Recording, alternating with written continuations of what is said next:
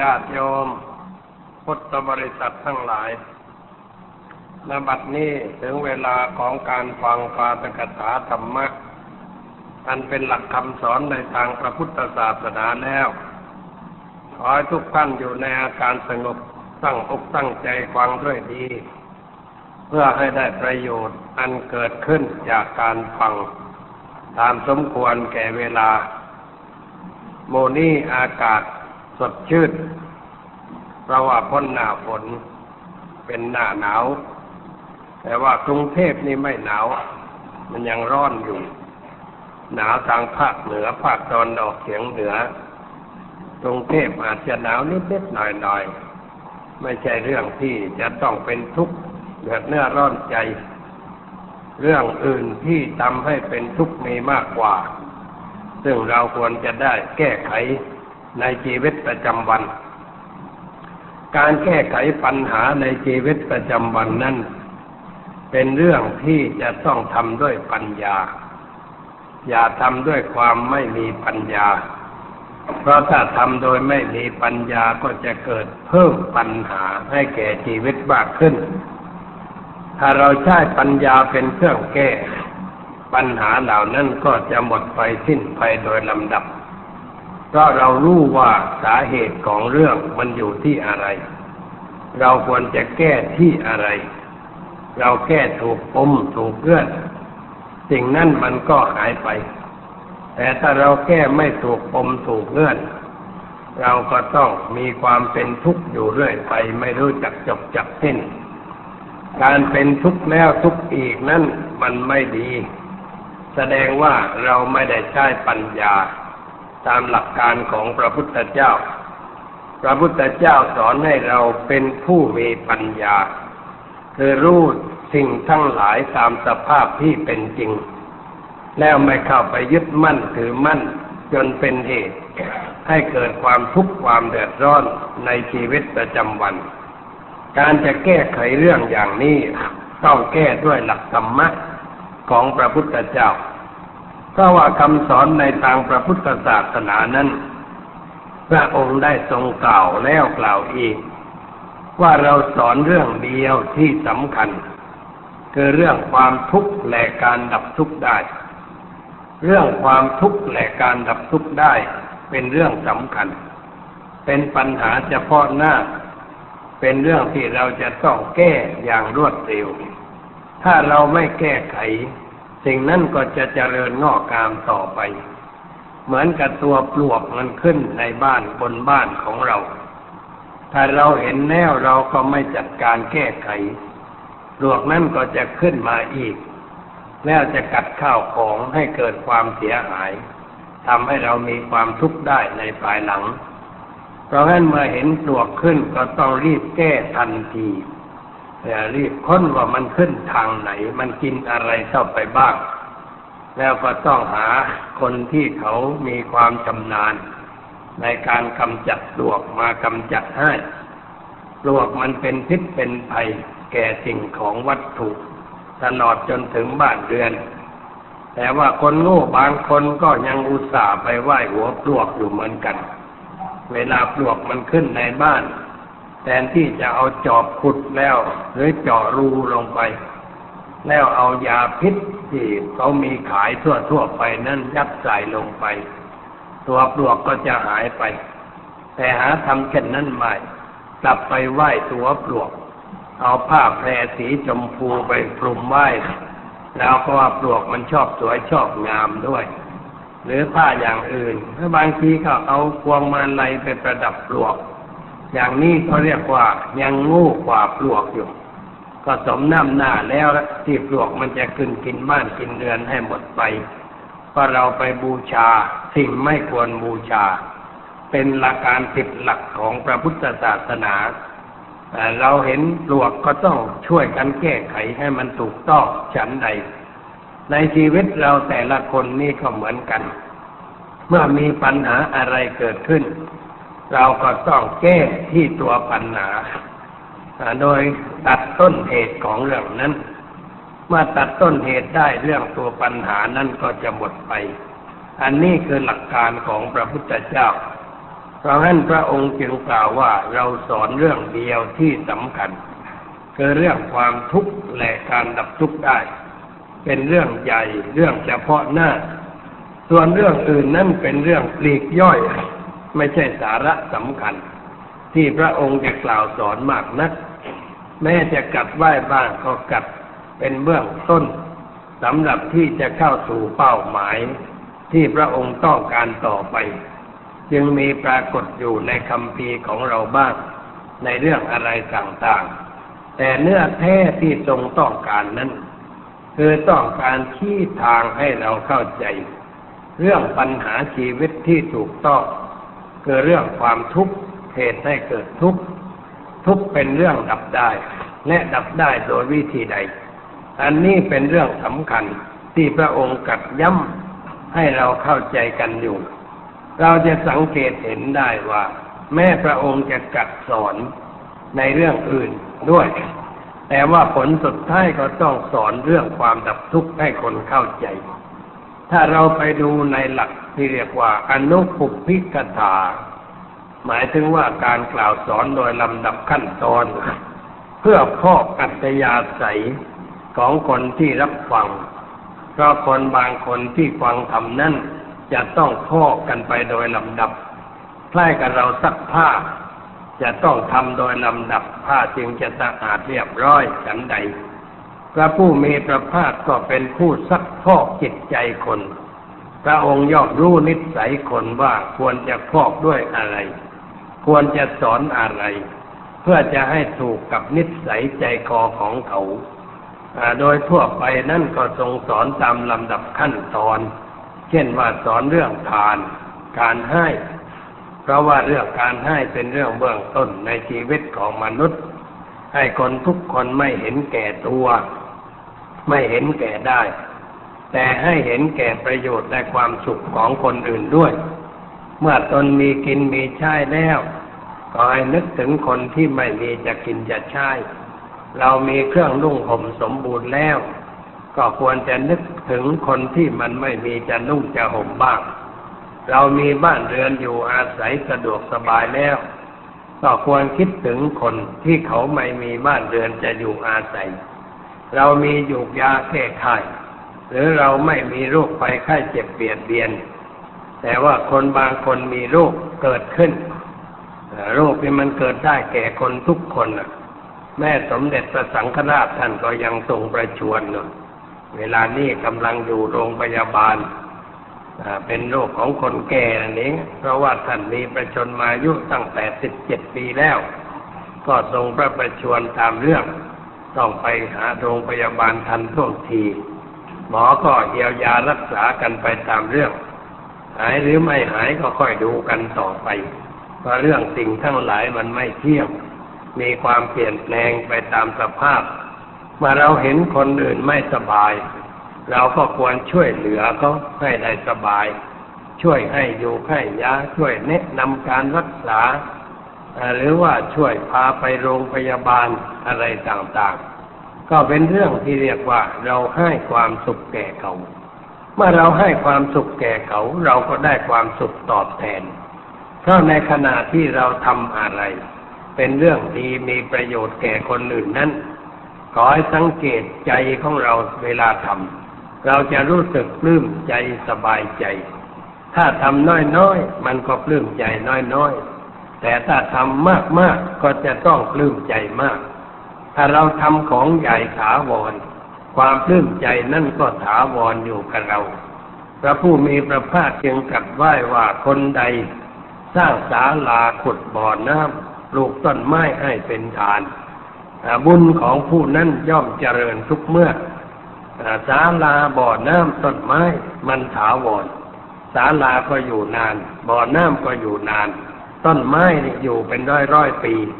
ถ้าเราปลูกต้นไม้ไว้ริมถนนสักต้นหนึ่ง มันเจริญเติบโตขึ้น คนเดินไปเดินมาก็ได้พักได้อาศัย เราได้ไปเห็นคนนั่งร่มไม้ เราก็สบายใจ ตัวเราเองก็สบายใจตราบใดที่วัตถุนั้นยังอยู่ เราก็มีความสบายใจอยู่ตลอดเวลา เพราะสิ่งนั้นให้ประโยชน์แก่คนอื่น ในบางแห่งทางภาคใต้มีอยู่ในระหว่าง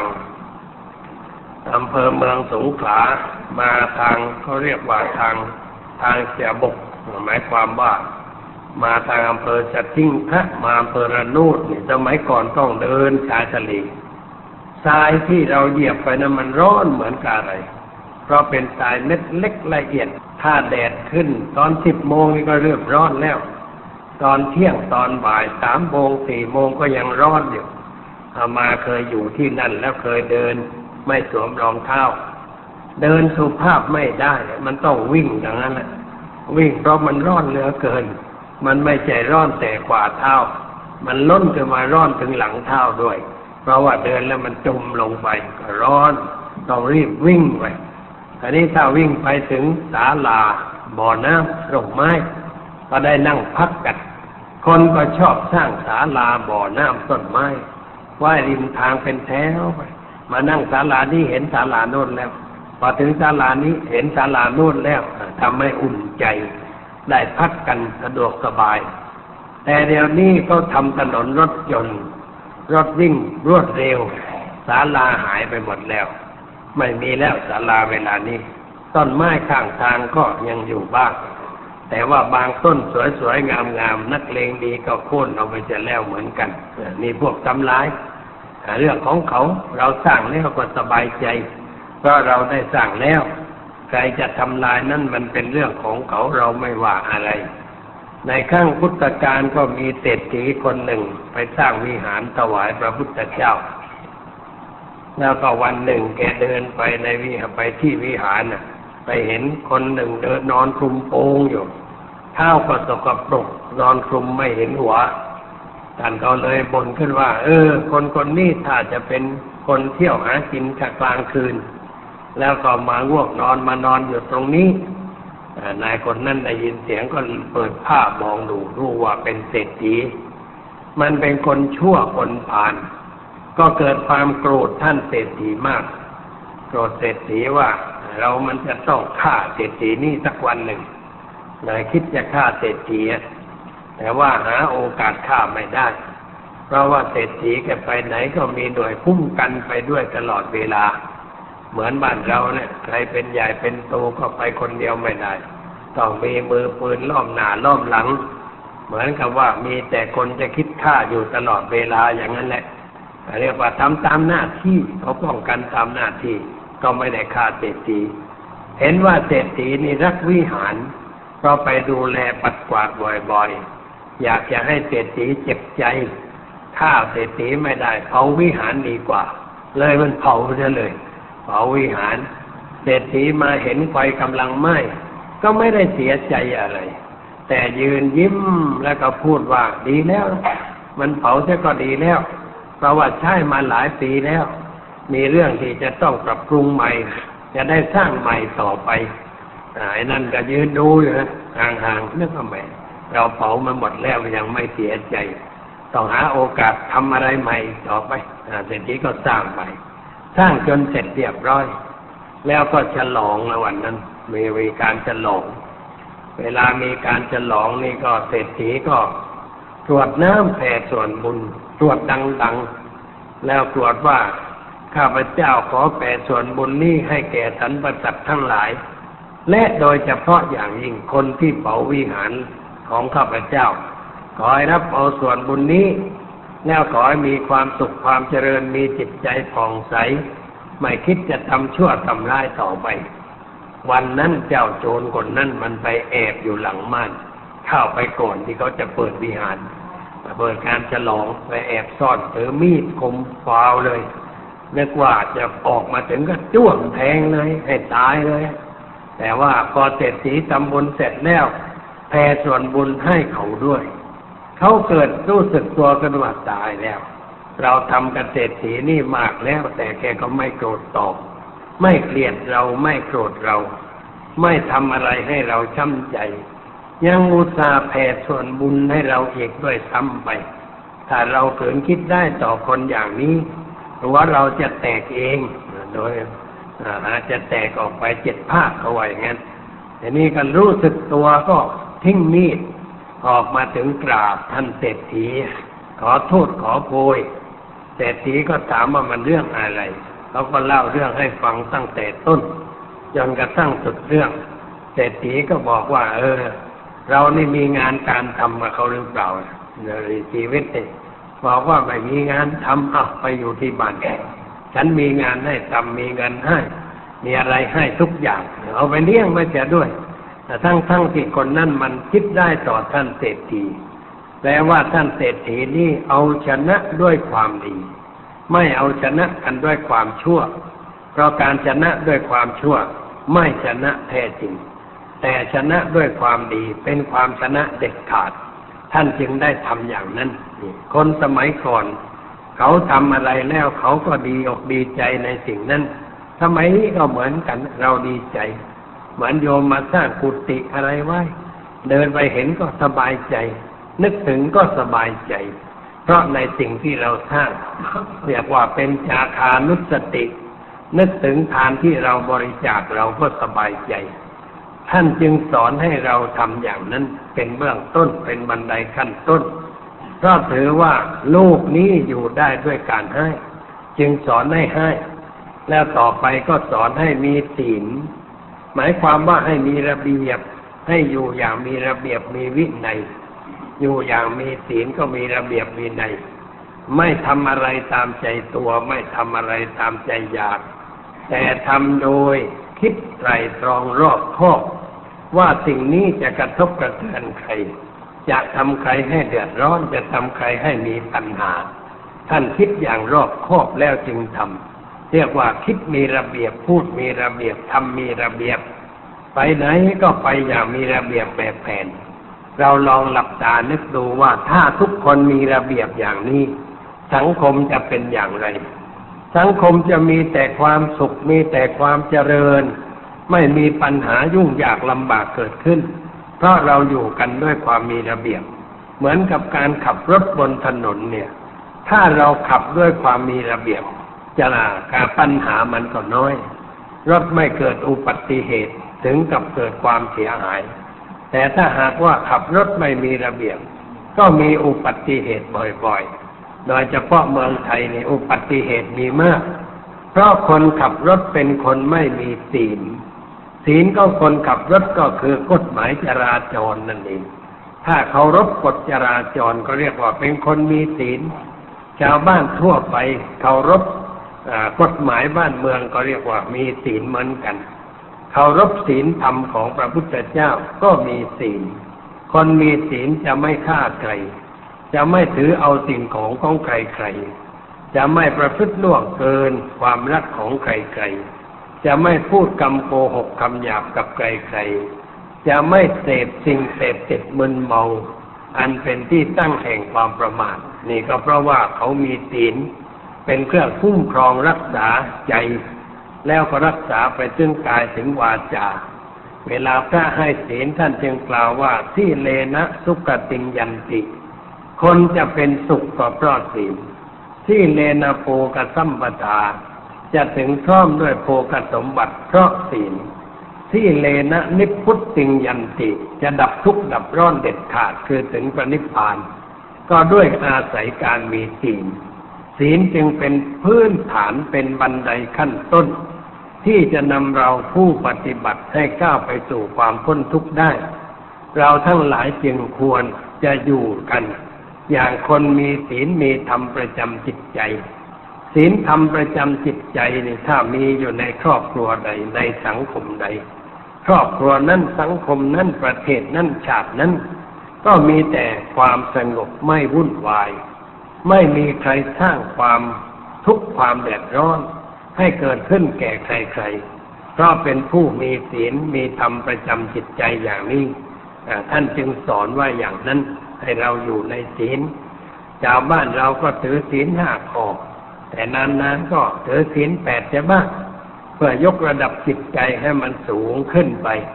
อดอาหารมื้อเย็นเสียบ้าง ไม่ถึงกับว่าจะเสียหาย โดยเฉพาะคนอ้วนๆเนี่ยถ้ากินงดกินมื้อเย็นเสียบ้างก็เรียกว่าช่วยลดความอ้วนน่ะมันน้อยลงไปหน่อย คนอายุมากถ้าอ้วนนักก็เดินลำบากอุ้ยอาย จะลุกจะนั่งก็โอยอายตลอดเวลา แต่ถ้าลดเสียบ้างก็สบายใจ อันนี้การถือศีลก็เรียกว่า ช่วยลดน้ำหนักเหมือนกัน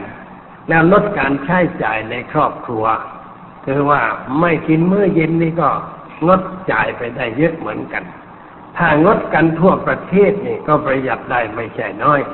อจึงเป็นเรื่องที่น่าคิดเหมือนกันในเรื่องอย่างนี้ ถ้าเราทำตามหลักการของพระพุทธเจ้า ประโยชน์จะเกิดขึ้นในชาติในบ้านเมือง ไม่ใช่เล็กน้อยอจึงถือว่าเป็นเรื่องที่ควรจะได้ปฏิบัติ ลูกเล็กเด็กน้อยของเราก็สอนให้เป็นคนมีศีลไปตั้งแต่เบื้องต้น การสอนให้เด็กถือศีลนั้นไม่ใช่ห้ามไม่ให้ทำคือไม่ได้สอนในเชิงห้าม แต่สอนในเชิงว่าควรทำอะไร ควรอยู่อย่างไร เช่นสอนให้มีความรักความเมตตาต่อสัตว์เดรัจฉานที่อยู่ในบ้านให้รักสุนัขรักแมว รักสัตว์ที่เราเลี้ยงไว้ในบ้าน ให้มีความเมตตาต่อสัตว์เหล่านั้น สอนให้มีเมตตาต่อเพื่อนนักเรียนด้วยกัน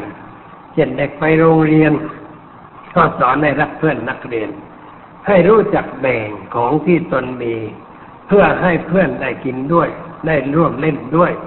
ได้สนุกด้วยในเรื่องอย่างนี้ เป็นการสอนให้เป็นผู้มีเมตตา คนเราถ้ามีเมตตาแล้วมันฆ่าคนไม่ได้ทำร้ายคนก็ไม่ได้ ทำให้ใครเป็นปัญหาเกิดความทุกข์ความเดือดร้อนก็ไม่ได้ เพราะน้ำใจประกอบอยู่ด้วยความเมตตา เราจึงต้องสร้างเมตตากับเด็ก อันนี้ผู้ใหญ่ก็ต้องจะมีใจเมตตาต่อเด็กเมตตาต่อเด็กน้อยๆต่อเด็กที่อยู่ในบ้าน แม่คนใช้เราก็ใช้ความรักความเมตตา พูดจากันด้วยน้ำใจเมตตา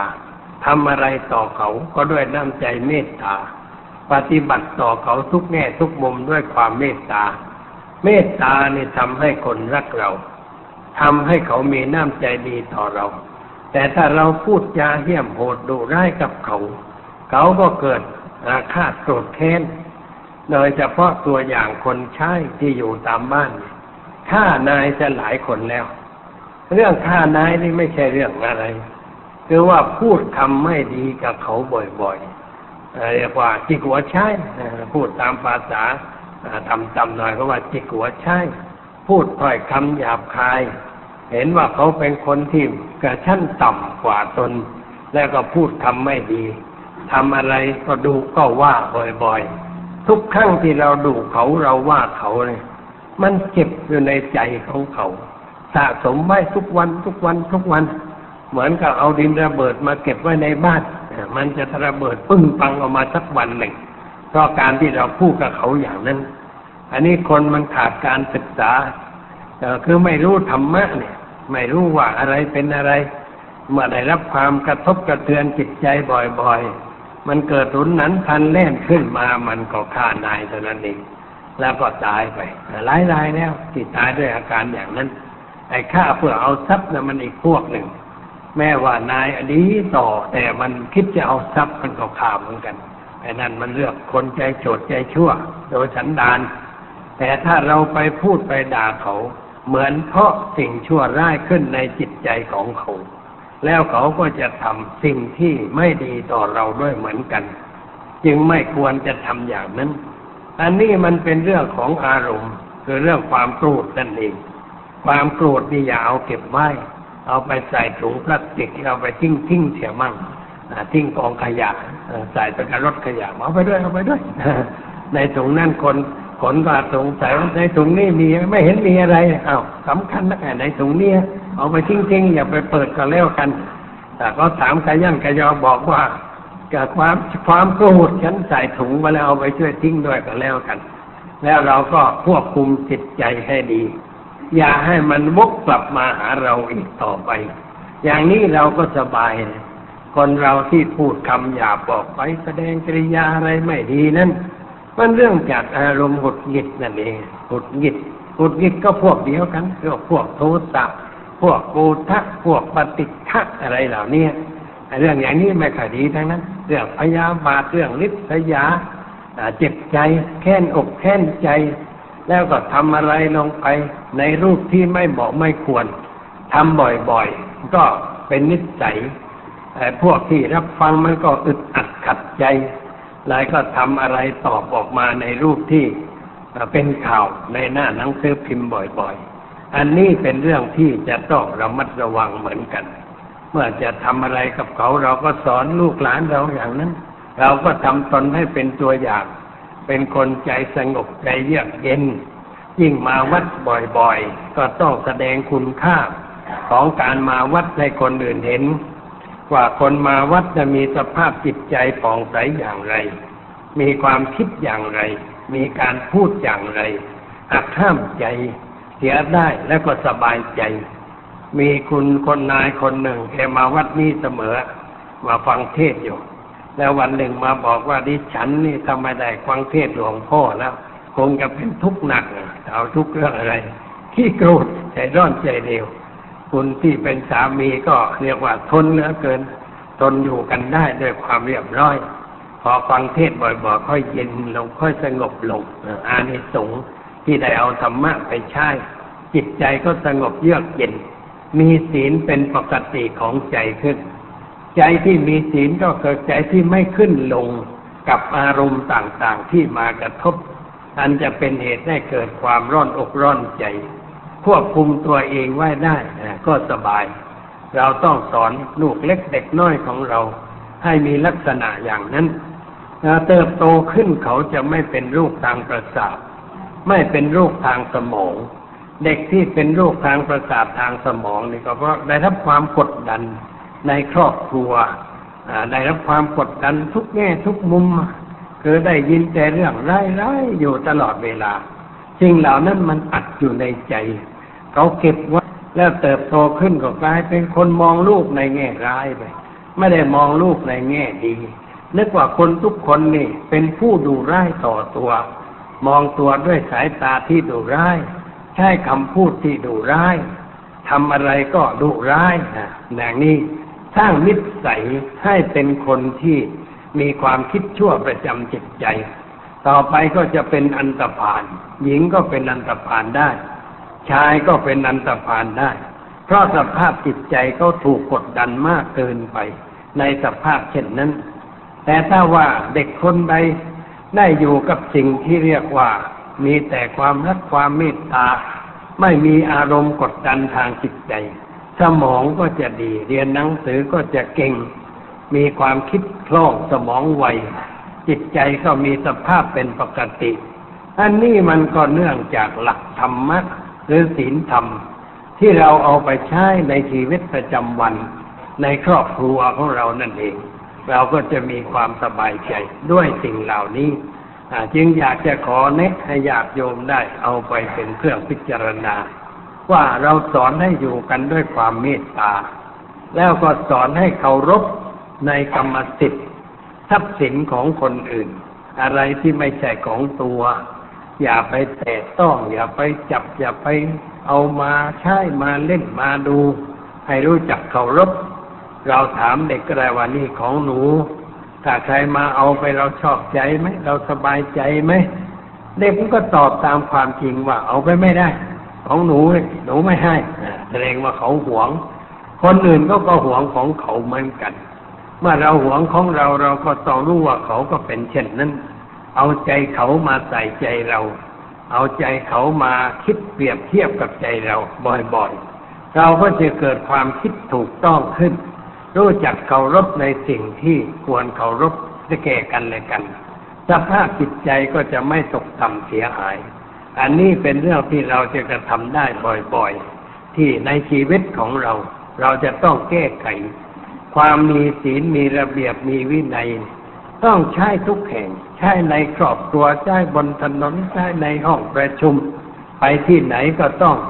อทำให้ถูกต้องตามสถานที่นั้น ๆ หลักธรรมของพระพุทธเจ้ามีอยู่ชุดหนึ่งปริสธรรมเจ็ดประการ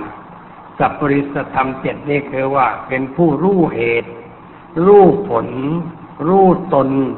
รู้ประมาณ รู้เวลา รู้บุคคล รู้ประชุมชนท่านในรู้ไปทั้งหมด เรียกว่ารู้เรื่องไปหมดเลย รู้เหตุรู้ผล รู้เหตุก็รู้ว่า เหตุอันนี้จะเกิดอะไรขึ้นมา ถ้าเราดื่มเหล้านะมันจะเป็นเหตุให้เกิดอะไร แต่เราไปเล่นการพนันมันจะเป็นเหตุให้เกิดอะไร ถ้าเราคบเพื่อนชั่ว จะเป็นเหตุให้เกิดอะไร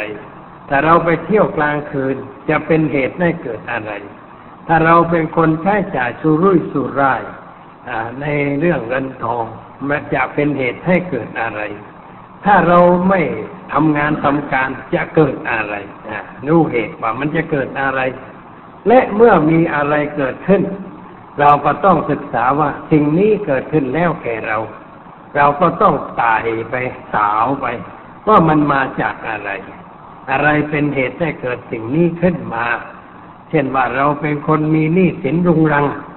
ซึ่งเป็นเรื่องธรรมดาเราก็ต้องคิดเอ๊ะทำไมถึงเป็นหนี้เขาบากนะเราหาเงินอย่างไร เราจ่ายเงินอย่างไรทำไมจึงมีหนี้สินกอกหางหมูหนักขึ้นทุกวันทุกเวลา ศึกษาไปค้นคว้าไป ก็จะพบว่าอ๋อเราในห้องวางแผนก็ไม่ดี วางแผนเศรษฐกิจไม่ดี ไม่รู้จักจ่าย ไม่รู้จักเก็บ ไม่รู้จักสงวนสิ่งที่เราหามาได้ กินเติบจ่ายเติบอะไรต่างๆเกินไป จึงเกิดเป็นปัญหาขึ้นในครอบครัวของเรา เงินทองไม่พอใช้มาไม่พอใช้ก็เป็นทุกข์ เรียกว่าไม่มีสตังค์เนี่ยมันเป็นทุกข์เหมือนกันนะเป็นทุกข์ลำบากเดือดร้อนจึงมีคนบางคนพูดว่า นับทีสตังปรมังทุกขังความจริงไม่ไม่ใช่พุทธภาษิตเนี่ยคือมีคุณหลวงคนหนึ่งแกเป็นปรริญญาแล้วก็ไปเรียนกฎหมายได้เป็นอายการ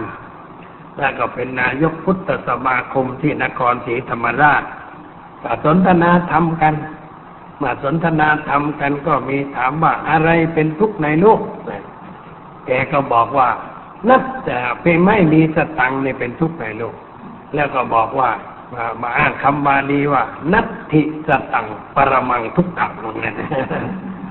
นัตถิสตังคือไม่มีสตังเลยไม่มีสตังมันก็เป็นทุกข์แหละ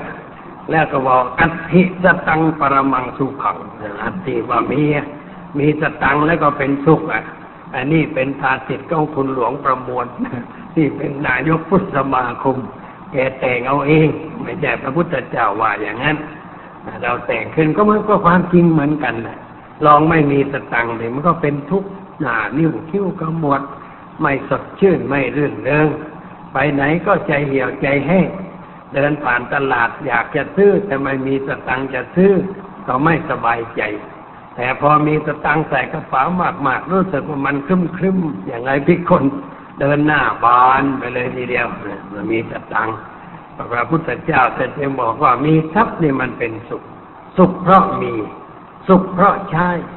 สุขเพราะประกอบการงานที่ปราศจากทุกสุขเพราะไม่ต้องเป็นหนี้ใครนี่มันเป็นสุขอย่างนี้แต่ในทางตรงกันข้ามมันก็ไม่เป็นสุข เพราะงั้นที่ความทุกข์อย่างนี้มันเกิดขึ้น เราก็ต้องศึกษาว่าเหตุมันอยู่ที่อะไร เหตุมันอยู่ที่อะไร อันนี้ต้องใช้ได้ทั่วไปไม่ว่าเรื่องอะไร เช่นเรานั่งกลุ้มใจ อย่ากลุ้มเฉยๆแต่ควรจะถามตัวเองว่ากลุ้มใจทำไมกลุ้มเรื่องอะไรหาหาเรื่องนะไอ้ความกลุ้มนั้นมันเป็นผลแล้วนะแต่ว่าเราต้องศึกษาว่าเหตุมันอยู่ที่อะไรทำไมเราจึงกลุ้ม ไม่มีเหตุมันจะกลุ้มทำไมก็ต้องศึกษาศึกษาที่ตัวเราที่การกระทำของเราที่ความคิดที่การคบหาสมาคมอะไรต่างๆ ที่เราได้ประพฤติปฏิบัติมาในชีวิตประจำวันเนี่ย มันจึงเกิดกลุ้มขึ้นมา เพราะเรื่องอะไร ศึกษาไปมันก็พบเองว่ามันเป็นเรื่องอะไรทำให้เกิดความกลุ้มอกกลุ้มใจ เรียกว่าพบเหตุ เจอผลต้องค้นหาเหตุ เจอเหตุต้องค้นหาผล อย่างนี้เรียกว่า รู้เหตุรู้ผล แล้วก็รู้จักตัวเอง รู้ว่าตัวเรานี่คือใคร ฐานะเป็นอย่างไรทรัพย์เป็นอย่างไร ความรู้เป็นอย่างไร ความสามารถเป็นอย่างไร เราเป็นผู้ใหญ่ หรือว่าเราเป็นผู้น้อย เราเดินหน้า หรือว่าเราเดินตามเขาต้องเดินนั้นมันถูกถ้าเดินหน้าจะเป็นผู้นำนำให้ถูกทาง เดินตามก็ต้องตามให้ถูกบางทีไอ้คนเดินตามมันจะเดินขึ้นหน้าอ้าวแย่งคนข้างหน้าไปมันแซงเขาเรียกว่าแซงขึ้นหน้า แต่แซงกันแล้วมันยุ่งเกิดปัญหา ไม่เคารพระเบียบแบบแผนทำการแซงกันขึ้นไปแล้วมันก็ยุ่งเป็นปัญหาขึ้น ในที่ทุกคนทุกแห่ง จึงต้องรู้ว่าเราควรจะนั่งตรงไหน ควรจะอยู่ในฐานะอย่างไร ควรแต่งตัวขนาดไหน ควรกินขนาดไหนอยู่ขนาดไหนทำอะไรให้มันเรียกว่าพอเหมาะพอสมกับฐานะของตนถ้าทำอะไรเกินฐานะ มันก็น่าเกลียดนะคนจนแต่งตัวเกินฐานะ มันก็น่าเกลียด เพราะไม่มีสตังจะแต่ง คนแก่แต่งตัวเกินฐานะ มันก็น่าเกลียดเหมือนกัน เพราะว่ามันไม่ควรจะทำอย่างนั้น อะไรที่มันไม่ถูกไม่เหมาะไม่ควร กับฐานะหน้าที่ของตนแล้วมันก็น่าเกลียดทั้งนั้น จึงต้องรู้ว่าตัวเรานี่คือใครควรจะอยู่อย่างไร ควรจะทำอย่างไร ให้มันเกิดอะไรเขาเรียกว่า เกิดความพอเหมาะพอดีไอ้ความพอเหมาะพอดีนี่ไม่ใช่เรื่องเล็กน้อยนะเป็นเรื่องสำคัญมากทีเดียว แต่เราคิดแล้วก็คิดว่า เอ๊ะพอเหมาะขนาดไหน พอดีขนาดไหน เกินไปมันก็ไม่ได้ขาดไปก็ไม่ได้ เหมือนหนึ่งบาทที่มันร้อยสตังค์นะถ้าขาดหนึ่งสตังค์มันก็ไม่ครบบาทนะเกินไปมันก็เกินบาทนะคนบางคนมันเกินไปเขาไอ้นี่มันเกินร้อยไอ้พวกเกินเกินร้อยนี่มันพวกโอเวอร์ว่างั้นทำอะไรมันมันมันเหลือเหลือไปทุกทีเป็นคนเหลือคนเกิน ไอ้บางคนมันขาดออกมา ขาดหลายสตังค์แท้ด้วย อย่างนี้มันก็ไม่ไหวมันต้องพอดีพอดี ถ้าพอดีพอดีแล้วมันก็เรียบร้อย ไม่เกิดปัญหา อันนี้ความพอดีนี่มันต้องรู้จักตัวเราเอง ว่าเราจะทำอย่างไร จึงจะเกิดความพอดีเช่นกินอาหารแต่กินพอดีมันก็สบาย แต่กินเกินมันก็อึดอัดแน่นท้องกินไม่อิ่มมันก็ไม่สบายเหมือนกัน เพราะร่างกายขาดสิ่งต้องการทำให้เออไม่สบาย จึงต้องรู้ว่าเรากินเท่าไหร่มันจึงพอดี เอาข้าวสักเท่าไหร่ เอากับสักเท่าไหร่ จึงจะพอเหมาะพอดี แต่เอามากเกินไปก็แสดงว่าในใจมันมีอะไรอยู่เขาเรียกว่าตะกละตะกรามเนี่ยไอ้ตะกราตะกรามมันก็มาจากความโลภนั่นแหละไม่ใช่เรื่องอะไรคือโลภะความอยากได้มากมากแล้วก็โลภะมันก็มีความเห็นแก่ตัวเป็นฐาน เกิดจากความเห็นแก่ตัวเห็นแก่ได้เลยแสดงอะไรออกมา อันนี้มันต้องควบคุมทางนั้น เราควบคุม เช่นเขาให้หยิบเอาเองในของอะไรต่างๆ เอาหยิบมาตามชอบใจ ถ้าเราหยิบมาก เขาก็มองอ๋อนี่คนนี้หยิบเอามากถ้าหยิบน้อยเราเองมันก็ขาดทุนมันไม่พอกินพอใช้อันนี้ต้องนึกว่าเอาสักเท่าไหร่ จึงจะพอดี อย่าให้เกินพอดีนี่จะทำอย่างไรที่สวนโมกวัดป่าป่าเนี่ยเขาเขาจะทำอย่างนี้นะคือว่าพระฉันในบาท ฉันในบาทนี่ให้ตักข้าวเอาเอง แล้วก็ตักแกงใส่ลงไปในข้าว เอาพอดี ถ้าว่าฉันแล้วหมดเรียบอะพอดี ถ้าฉันแล้วเหลือหรือแยะอะเกินพอดีไป ถ้ามันไม่พอดีตัวลูกเรากินไม่อิ่มไม่อิ่มก็ลงโทษตัวเองอจึงต้องพรุ่งนี้ต้องเพิ่มอีกหน่อย สมมติว่าตักข้าวสองทัพทีจะพอดี แล้วแกงใส่พอดีกับกับข้าว พระพุทธเจ้าท่านก็บัญญัติไว้ในเกขียวัดว่า พึงรับข้าวแกงพอพอเหมาะกับข้าวรับอาหารจากชาวบ้านเนี่ยพระต้องรับแกงพอดีกับข้าว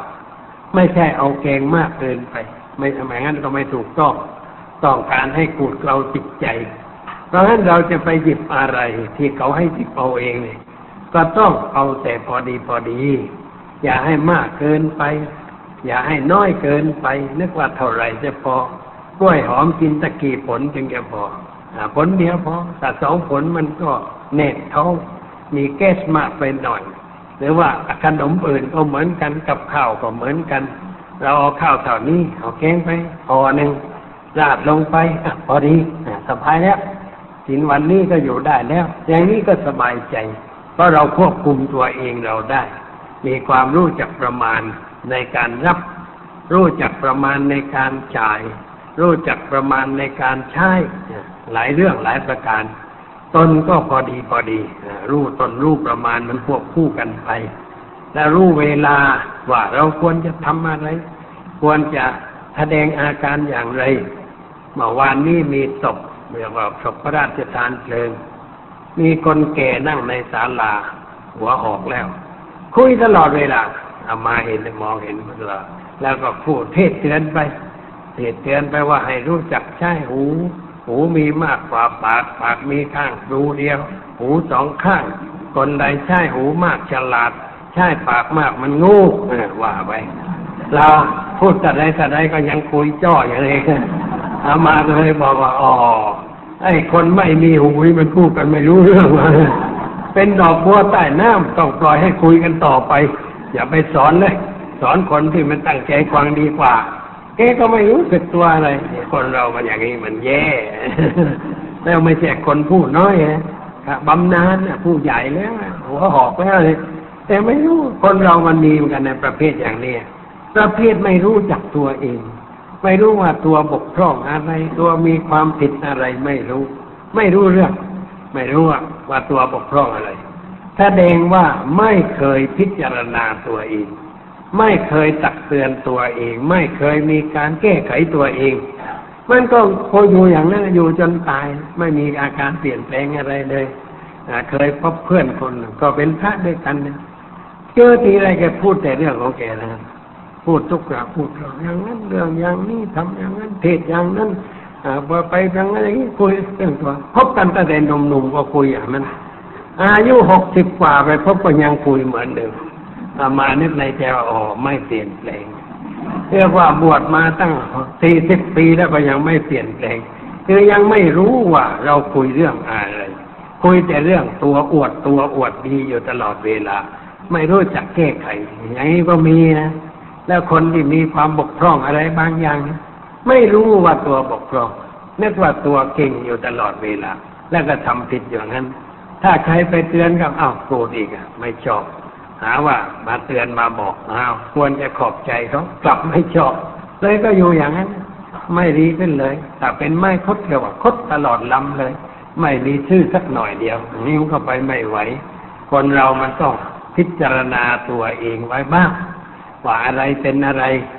แล้วก็เวลาที่เราทำอะไรต้องรู้เช่นเวลาก็มีการแสดงธรรมก็ให้นั่งสงบจิตสงบใจ ไม่พูดไม่คุยกัน วันนั้นไปเทศโทรทัศน์วันก่อนเดือนก่อนกำลังเทศอะไอ้สองคนมันคุยกันเลยคุยเอ้จะเสกตรงนั้นก็ไม่ได้ ว่าออกไปคนไม่ได้ยินทั้งประเทศหรือว่าไม่ได้เราต้องอดไว้ก่อนพูดไปเรื่อยๆไป แต่พอเทศจบแล้วก็ขึ้นมาแล้วนี่เจอสองคนมาตะกี้นี่ทำไม่ถูกนะทำไม่ถูกเรื่องอะไรรู้ไหมคุยกันจกจิกจกจิกรู้ว่ามันรำคาญแต่ฉันรำคาญ ทำให้สมาธิกวัดแกว่งฉันกำลังพูดนะทีหลังอย่ามาคุยตรงนี้ ถ้าจะคุยเครื่องมันเดินเรียบร้อยนะแอบไปมุมโน้นไปคุยกันซุบซิบกันสองคนเลยแล้วก็ไม่เห็นว่าคุยเรื่องจำเป็นอะไรแต่ว่าเป็นคนปันปากพร้อยแต่นั้นยังคุยกันอยู่อย่างนั้นนะ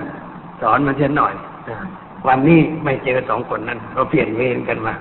แต่ถ้าเจอมันก็คงไม่พูดอีกต่อไปแล้วถ้าขืนพูดเดี๋ยวก็ถูกดูดูที่นั่นไม่พอวันไหนก็มนไปเทศ เจ้ากรมมานั่งเดี๋ยวด้วยก็จะไปเทศเอาด้วยเนี่ยอันนี้มันจะเสียชื่อหายอย่างนี้คือไม่รู้ว่าอะไรเป็นอะไรควรจะทำอย่างไร อย่างนี้มันมันต้องรู้รู้กาลเทศะ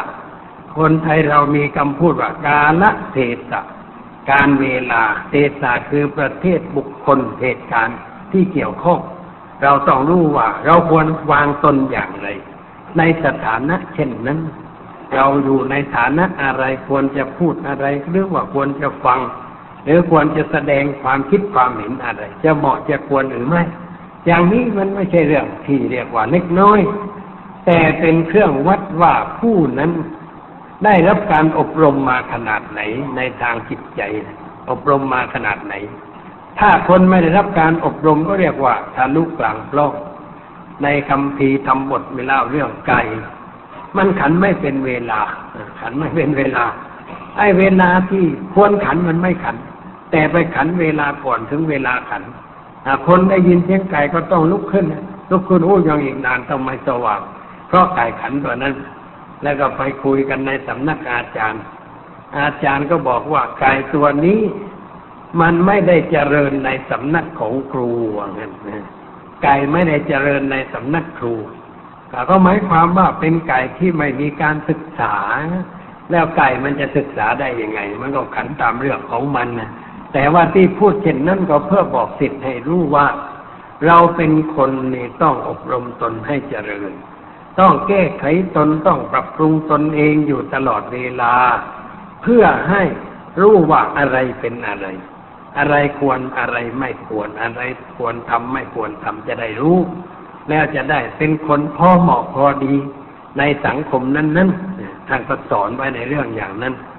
แล้วที่สำคัญก็คือว่ารู้จักบุคคลที่เราเข้าไปหา บุคคลนั่นคือใคร เป็นผู้ใหญ่ เป็นผู้น้อย เป็นผู้มีอะไรเป็นอย่างไร เราจะต้องรู้ต้องเข้าไปให้มันพอเหมาะพอดี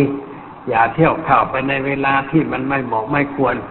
มีอันหนึ่งคือว่า คนบางคนนี่เข้ามาก็ต้องการจะปรึกษาหารือในเรื่องอะไรต่างๆ แต่ว่าเป็นเรื่องที่เขาไม่อยากให้ใครรู้อะแต่ว่ามีอีกคนหนึ่งมาถึงก็พลุบเข้ามาเลยเขาก็ต้องแต่งักพูดไม่ได้แล้ว เพราะว่าเรื่องมันมันเปิดเผยไม่ได้ก็ต้องลาไป เลยไม่ได้พูดวันหลังต้องมาหาโอกาสมาใหม่ อันนี้เราควรจะให้โอกาส เรียกว่าเกรงใจกันเกรงใจกัน สมมติว่าเราไปหาใครเนี่ย มีแขกคุยอยู่ก่อน เราก็อย่าไปแสดงให้เห็น แอบแอบไว้ก่อนแอบแอบไว้ก่อนถ้าไปทำพลุบพลุบโผล่โผล่อ้าวเขาก็เห็นนะเขาเห็นก็เจ้าบ้านมันก็ต้องแสดงน้ำใจเขาบอกอ้าวใครอยู่นั่นก็เชิญนี่นะเขาเชิญนั่นคือเป็นมัญญาติของเขาไอ้เราเป็นแขกก็จะแสดงมัญญาติว่า ไม่เป็นไรครับ ผมไม่มีอะไรรอก่อนก็ได้ แล้วเราแอบไปนั่งที่อื่นเนี่ยนี่มันมีมันญาติสองฝ่าย เจ้าบ้านแสดงมันญาติดี เชิญ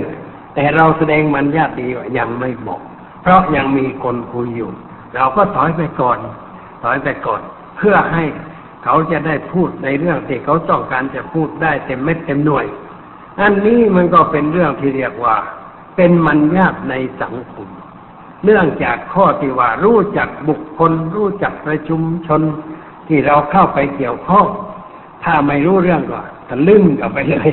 อันนี้คนที่เขานั่งคุยก็เขาเสียเรื่อง เพราะว่ายังคุยไม่จบจำธุระยังไม่เสร็จ อย่างนี้ก็ไม่ได้ พระพุทธเจ้าท่านสอนลูกศิษย์หลายเรื่อง เช่นว่าเข้าไปในบ้าน ถ้าเวลารับทานอาหารนี่ห้ามเข้าพระไม่ควรเข้าไปในบ้านเมื่อเขารับทานอาหาร เวลาเขารับทานอาหารนี่ห้ามไม่เข้าไป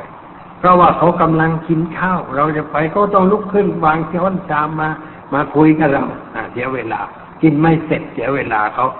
จึงควรรู้ว่าเวลาไหนเขาทานอาหารเราก็ไม่ไป ไปเวลาที่เขาไม่ทานอาหาร เขาว่างเราก็เข้าไป แล้วเข้าไปนั่งคุยก็คุยแต่เรื่องเขาแต่เนื้อ อย่าฝอยมันมากเกินไป คุยเอาแต่จำเป็น สมควรเวลาก็ลุกขึ้นกลับมา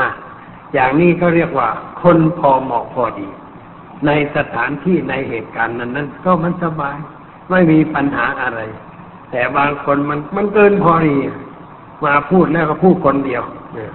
บางคนมีเหมือนกันนะมาหาเนี่ย พูดคนเดียว มาถึงพูดพูดเราจะพูดมั่งไม่มีเวลาแกพูดแค่คนเดียวเลยพูดพอจุดไหนจะได้จบเลยยังเป่งถามจบไปยังคุณพูดจบไปยังยังไม่จบเอาว่าต่อว่าต่อว่าหมด แล้วก็ถามมีธุระอะไรมามาเยี่ยมเจ้าคุณมาเรื่องนิดเดียวนั่นเอง มาคุยจะตั้งนานเรื่องนิดเดียว อย่างนี้มันก็เสียเวลา เราไปไหนก็เอาแต่เนื้อแต่สาระที่เป็นประโยชน์ไม่พูดมาก ท่านสมภารวัดเนตรงนี้เรียกว่าวัดดีด่วนวัดดีด่วนนี่เข้าใจท่านเข้าใจมากเข้าใจ ไปหาทิบดีกรมโยธาเคยไปถึงบอกว่าอาตมา อยากจะมาพบท่านอาทิบดีสักหน่อย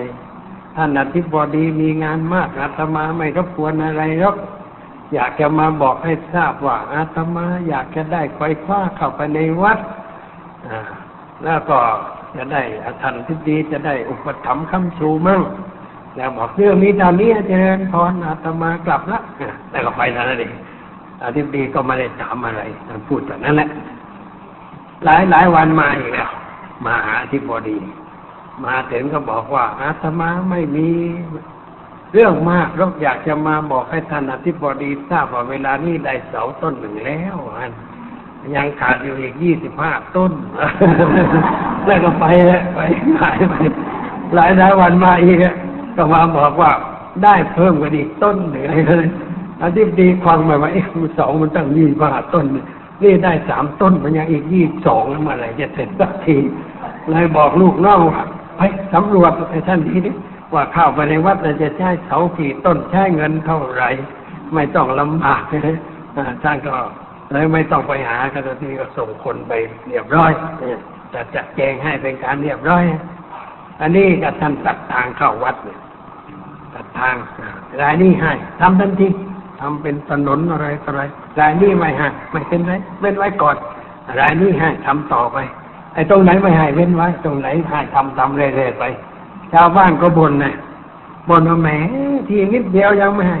อย่าไปบ่นเขา เขาจะทำบุญทำทานต้องให้เขาสบายใจ ต้องมีเจตนาเบื้องต้นบริสุทธิ์ ดีใจก่อนให้ให้ดีใจให้แล้วก็จะได้สบายใจ ไม่ต้องเป็นห่วงหรอกเรื่องนั้นนะเราทำเท่าที่ได้ไปก่อน แล้วบ้านไหนไม่ให้ท่านไปเยี่ยมทุกวัน โยมเป็นไงสบายดีเนอะไม่บ่นถามตอนนั้นแหละกลับวัดเดี๋ยวรุ่งขึ้น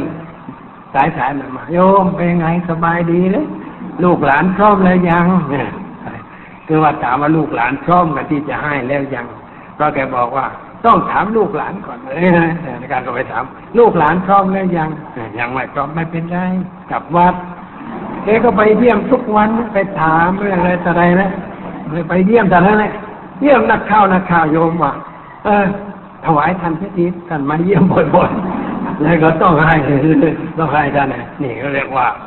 ท่านก็ตื้อพอสมควรเหมือนกันแต่ว่าไม่รบกวนมาก ไม่ขึ้นบนบ้านด้วยนะไปยืนหัวบันไดนะโยมเป็นไงสบายดีเนอะไปแล้วท่านไม่ใช่ขาแข้งสมบูรณ์นะขาเป็นคดคดงองอเดินก็ไม่สะดวก แต่อุตสาห์ขยุกขยิกไปสืบถามสบายดีหรืออะไรนะบริสุทธิ์ได้หมดทั้งแถวเรียบร้อย แกไปที่พระราชวังเดิม สมัยนั้นหลวงศิลสงครามชัยเป็นผู้บัญชาการทัพเรือ มันมีเสาโผล่อยู่สามสี่ต้น ไปถึงบอกว่าอาตมาเห็นเสานี่โผล่อยู่อยากจะเอาไปวัด ท่านจะเอาไปทำอะไรยังไม่แน่ใจต้องรู้ก่อนว่ามันยาวขนาดไหนจะทำอะไรได้ แล้วเขาก็ไม่ขัดข้องมันเป็นตอขวางดินอยู่เนี่ยท่านจะเอาไปก็เป็นไรไปก็ไปสี่คนท่านคนแก่อีกสามคน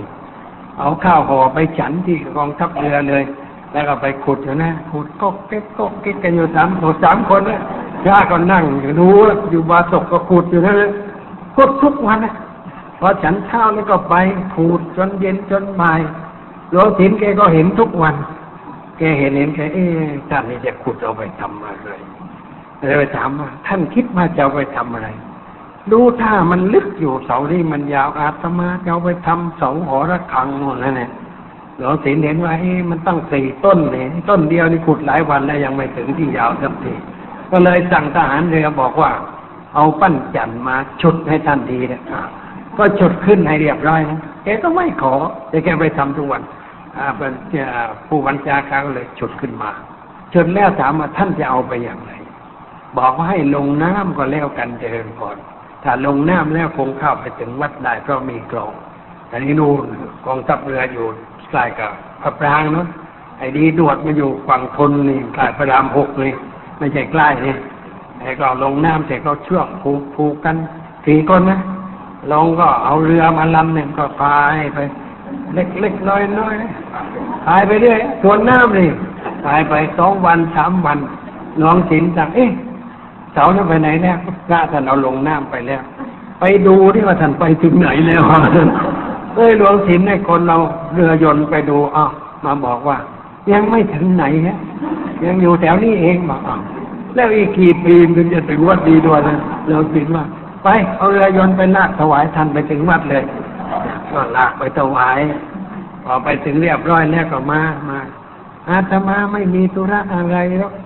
มาแสดงความขอบใจท่านผู้บัญชาการทัพเรือว่าเวลานี้เสาสี่ต้นถึงวัดเรียบร้อยแล้ว มีธุระเท่านี้อาตมาเจริญพรลาไปแล้ว ท่านเป็นอย่างนี้เขาเรียกว่า มันก็พอเหมาะพอดีของท่าน เรียบร้อยไม่มายุ่งไม่ยากท่านมีพระพุทธรูปอยู่องค์หนึ่ง สวยมาก คือคนก็อบพยพเข็นมา พอมาถึงวัดดีดวดหักเลยคานคานที่เข็นหักก็อ๋อหลวงพ่ออยากอยู่วัดดีดวดเลยถวายเลยแต่นี่นายพลอากาศคนหนึ่งชาวบ้านเดียวกันอยากได้ก็ไปถวายข่าวถวายของไปคุยหลายวันแล้วคุยกันอยู่หลายวัน กว่าจะเอ่ยปากขอในต้องจักแม่น้ำมันตั้งห้ากว่าคุยไปคุยแม่ผมอยากจะได้พระองค์นี้ไปบูชาที่บ้าน อาตมานี่อยากจะให้ร้อยเปอร์เซ็นเลย แต่เสียใจมันไม่ใช่ของอาตมาให้ไม่ได้ท่านนายพลอากาศคนนั้นให้หลังโอ้แหมท่านพูดขึ้นต้นไปร้อยเปอร์เซ็นจะให้นะแต่ตมาว่าแต่ว่าไม่ใช่ของอาตมาอาตมาให้ไม่ได้อะเลยไม่เอาเอาเอาอยู่วัดต่อไปท่านอย่างนั้นนะนี่เขาเรียกว่าคนพอเหมาะพอดีทำอะไร ฉลาด แม้ว่ามาจากบ้านนอกแต่ก็ฉลาดจึงอยู่ในกรุงได้เรื่องเป็นอย่างนี้ อันนี้เอาหน้าคิดนะหน้าคิดฝากโยมเอาไปพิจารณา